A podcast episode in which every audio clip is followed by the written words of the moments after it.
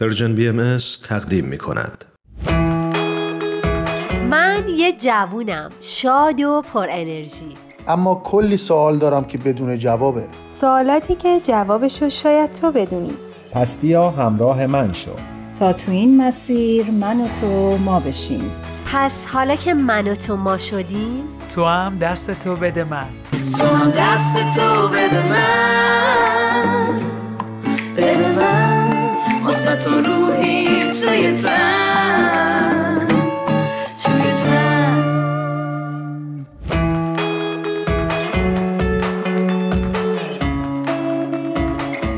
اینجا برنامه میزگرد جوان آتوسا امیری هستم. به همراه همکار عزیزم ایمان مهاجر. در خدمتتونیم تا یه میزگرد دیگر رو همراه مهمانان عزیزمون برگزار کنیم.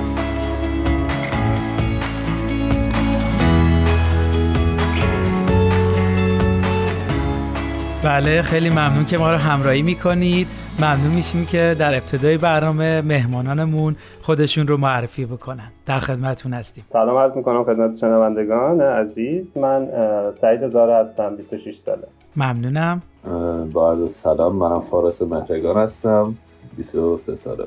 خیلی ممنون. خیلی خوش آمدید به برنامه میزگرد جوان. بسیار خوب خیلی ممنون. فکر می‌کنم وقت این باشه که موضوع رو مطرح بکنیم. ما امروز دوره هم جمع شدیم تا در مورد هدفمند بودن یا نبودن یک جوان با هم صحبت کنیم. فکر می‌کنم با این سوال شروع بکنیم که اصلا تعریف هدف چیه در خدمتیم. خب من فکر می‌کنم هدف کلا ما فکر می‌کنم همه آدما یه سری خواسته ها دارن توی ذهنشون که می‌خوان بهشون برسن. خب اما هدف وقتی تعریف میشه که ما بخوایم اون خواسته ها رو به مرحله عمل برسونیم یعنی ما بخوایم در جهت اون خواسته ها حرکت کنیم. بنابراین تعریف من از هدف خواسته هایی که ما در مسیرشون حرکت می‌کنیم. مرسی سعید جان. خب فارس عزیز شما چی فکر می‌کنید؟ هدف از نظر شما چه مفهومی داره؟ به نظر من هدف یه جور همون یا خواسته یا آرزوییه که خیلی منطقی تر و یه چیزی دستیافتنی تر رو بتونیم بگیم. هست و یکی از دلایل اصلی هدفدار بودن یا هدفدار شدن به نظرم انگیزه است.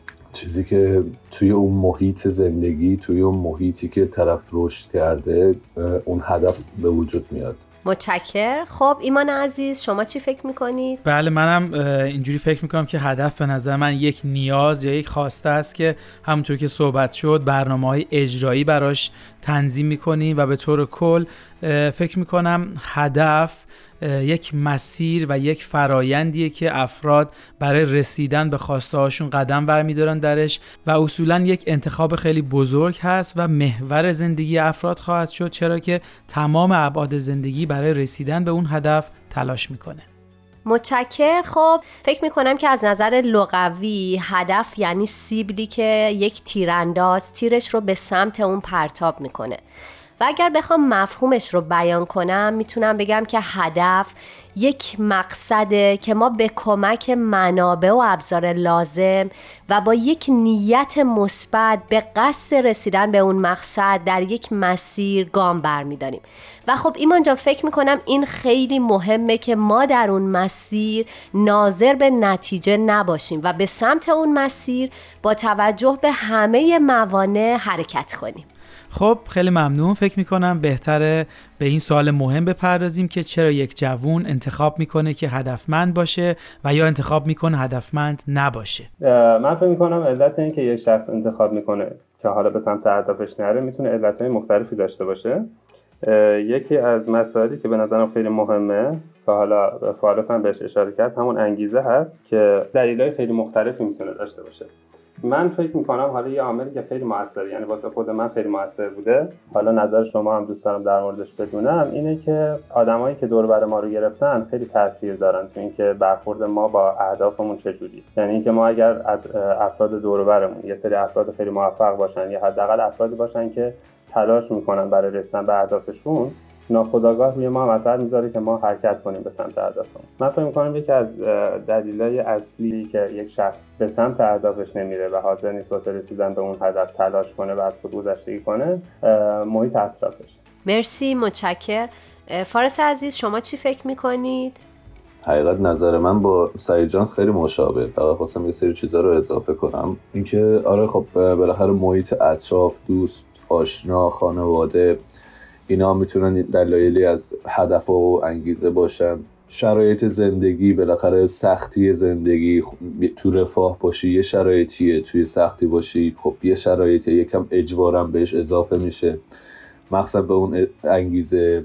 ولی یکی دیگه از دلایلی که من فکر می‌کنم رقابته. به نظرم برای اینکه به هدف برسیم رقابت یکی از بهترین انگیزه است چون برای موفق بودن برای به هدف رسیدن هدف معمولا خب 90 درصد اوقات یه موفقیت حساب میشه. هدف منفی و خیلی کسی دنبالش نمیره می‌دونیم؟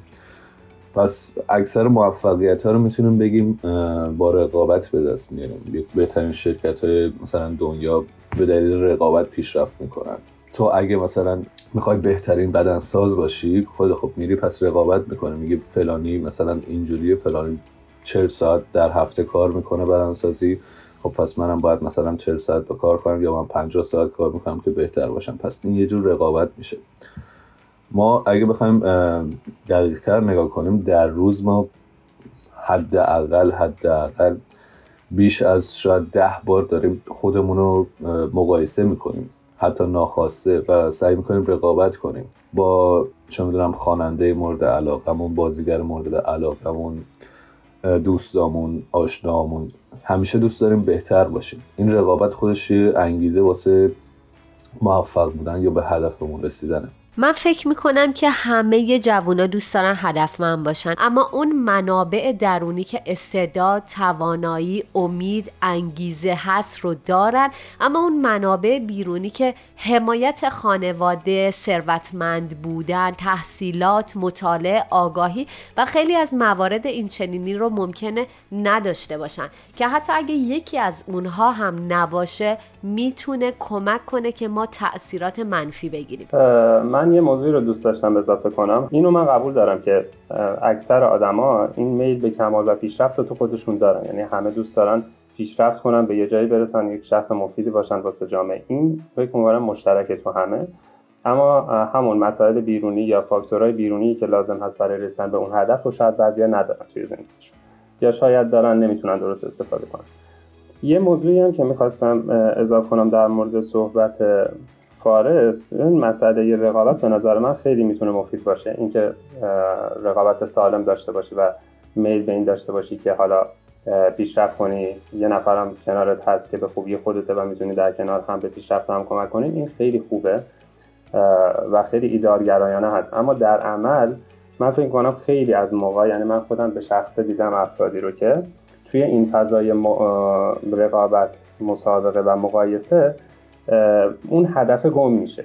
یعنی براشون اون هدف گم میشه و فقط به این این قضیه فقط براشون مهم میشه که بخوان تو اون مسابقه برنده باشه حالا ممکنه که در این راه حالا اون رقابت سالمه بره کنار یا نره یا ممکنه اون شخص اصلا از رقابت دست بکشه. چون فکر می‌کنه دیگه نمی‌تونه برنده باشه تو اون رقابت. می‌دونی دیگه رسیدن به اون هدفه به عنوان حتی شاید نفر دوم واسش اهمیت نداره.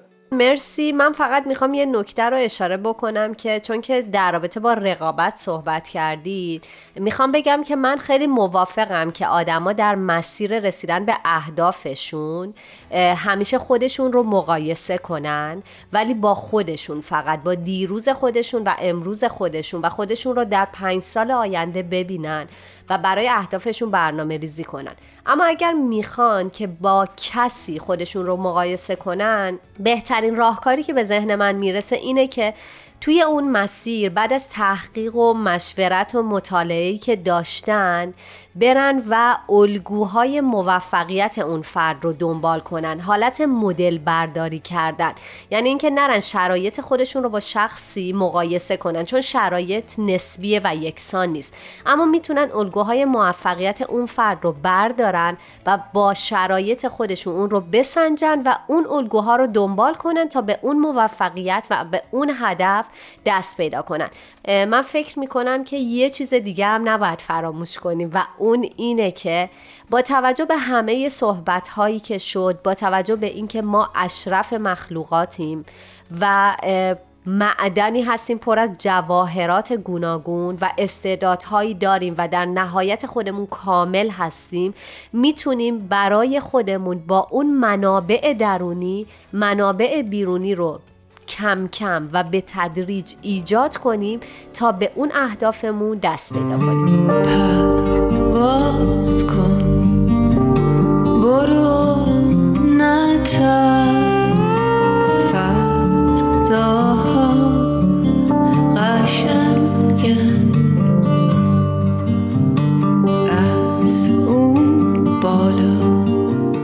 خیلی ممنون ازتون که تا اینجای برنامه ما رو همراهی کردید. خب فکر می‌کنم خیلی خوب باشه روی راهکارها هم صحبت بکنیم. من فکر می‌کنم یکیش اینه که سعی کنیم افرادی که هدفمند هستن رو دنبال بکنیم یا بهتر بگم دوستانی داشته باشیم که در زندگیشون هدفمند هستن و دوم سعی بکنیم از هدفهای کوچیک تو زندگیمون شروع بکنیم و سعی کنیم این هدفها رو بزرگ و بزرگتر بکنیم. مرسی. فارس عزیز شما صحبتی دارید اضافه کنید؟ بله همینجور که ایمان جان گفتن خب هدفهای کوچیک خیلی مهمه. وقتی هدفهای کوچیک رو به اتمام میرسونی به هدفت می‌رسی یه حس پیروزی یه حس اعتماد به نفس یه حس دوباره سر پا بودن به دست میده. به خودت مطمئن میشی که من می‌تونم به هدف برسم. پس می‌تونی پیروز باشی می‌تونی سر پا بشی. پس بهتره با هدفهای کوچیک شروع کنیم. مثلا اگه هر روز ساعت 11 ظهر بیدار میشی یکی از کوچکترین هدفهایی که می‌تونی برای خود بذاری اینه که خب من بیام دو ساعت زودتر بیدار شم دو ساعت روزم رو زودتر آغاز کنم. یا می‌تونیم یه کار جدید بذاریم. مثلا هر روز نیم ساعت مثلا میرم ورزش می‌کنم نیم ساعت راه میرم. هدفهای کوچیک و بعد از اینکه یک ماه مثلا این کار رو انجام بدی یه حس اعتماد به نفس یه حس پیروزی به دست میده که من هدفی که انتخاب کردم و بهش رسیدم. خیلی عالی بود. آره منم فکر می‌کنم این شروع کردن با هدفهای کوچیک خیلی می‌تونه کمک کنه. به علاوه این که من فکر می‌کنم وقتی ما هدفهای بزرگتر هم انتخاب می‌کنیم دو تا موضوع خیلی می‌تونه کمکمون کنه. اینکه بتونیم ادامه بدیم این مسیر رو. یکی اینکه ما بیایم واسه اون هدف زمان تعیین کنیم به نظر من. اینکه مثلا ما بخوایم بگیم که من می‌خوام امتحان مثلا آیز بدم. اینکه ما فقط یه خواسته داشته باشیم تا اینکه بخوایم واسش یه ددلاین تعیین کنیم خیلی تفاوت ایجاد می‌کنه. یه مورد دیگه هم که فکر می‌کنم در راستای صحبت فارس هست اینکه ما همون واسه هدفهای بزرگمون هم که تقسیمشون کنیم به قدم های کوچکتر. یعنی ما مثلا اگر می‌خوایم مثلا 10 کیلو وزن کم کنیم بیایم اینو روی برنامه زمانی تقسیم بندی کنیم که مثلا تو هر مثلا یک ماه چقدر ما وزن کم کنیم که مثلا بتونیم نهایتا به اون هدف نهاییمون برسیم. که این حالا می‌تونه چند تا مزیت داشته باشه به نظر من. اینکه ما به هر کدوم از این پله ها که می‌رسیم این انگیزمون رو زیاد می‌کنه که ادامه بدیم واسه رسیدن به پله بعدی. و از طرف دیگه مدیریت کردنش خیلی راحت‌تر میشه. یعنی حالا اگر به هر دلیلی توی بازه زمانی این از مسیر گم شدیم این که ما بدونیم که به نقطه بعدی نرسیدیم به اون یه مثل یه هشدار میمونه که باعث میشه ما برگردیم دوباره به مسیر فکر کنید دو تا مورد خیلی مهم من هم در آخر می‌خوام اضافه کنم که آنتونی رابینز یکی از بزرگان هدفمند و موفق در دنیا میگه که تفاوت بسیار است بین آن چیزی که انسانها می‌توانند انجام دهند تا آن چیزی که اکنون انجام می‌دهند. و در آخر هم اضافه می‌کنه که چشماندازی برای خود ایجاد کنید و هرگز اجازه ندهید محیط باور سایر مردم یا محدودیت های گذشته باعث اثرگذاری روی تصمیمتان برای رسیدن به اهدافتان شود. مرسی خیلی عالی بود. من فقط با این صحبتی که شما خوندید یاد یه نکته افتادم خیلی واسه من جالب بود. این بود که جایی میخوندم که اگه یک انسان روی کره زمین بتونه یک کاری رو انجام بده این نشون میده تمام انسانهای دیگه اون قابلیت رو دارن. و این خیلی واسه من جالب بود. چرا که بعضی اوقات فکر می‌کنم شاید اون افراد خارق العاده هستن شاید توانایی خاص دارن. ولی وقتی به این نگاه کنم که این ویژگی در همه ما وجود داره و فقط باید تلاش بکنیم و صبور باشیم می‌تونه نقطه امیدواری باشه برای رسیدن به اهدافمون. خیلی ممنون. خیلی خوش آمدید. به برنامه میزگرد جوان در کنار شما یاد گرفتیم. مرسی فارس و سعید عزیز. ممنونیم ازتون. خواهش می‌کنم. قربان شما. ممنون که ما رو دعوت کرد موفق و معید باشید و فکر می‌کنم حالا نوبت شما شنوندگان عزیز باشه که به این سوال پاسخ بدید که انتخاب هدف و هدفمند بودن چه اهمیتی برای یک جوان داره. مرسی که ما رو همراهی می‌کنید. موفق و پیروز باشید.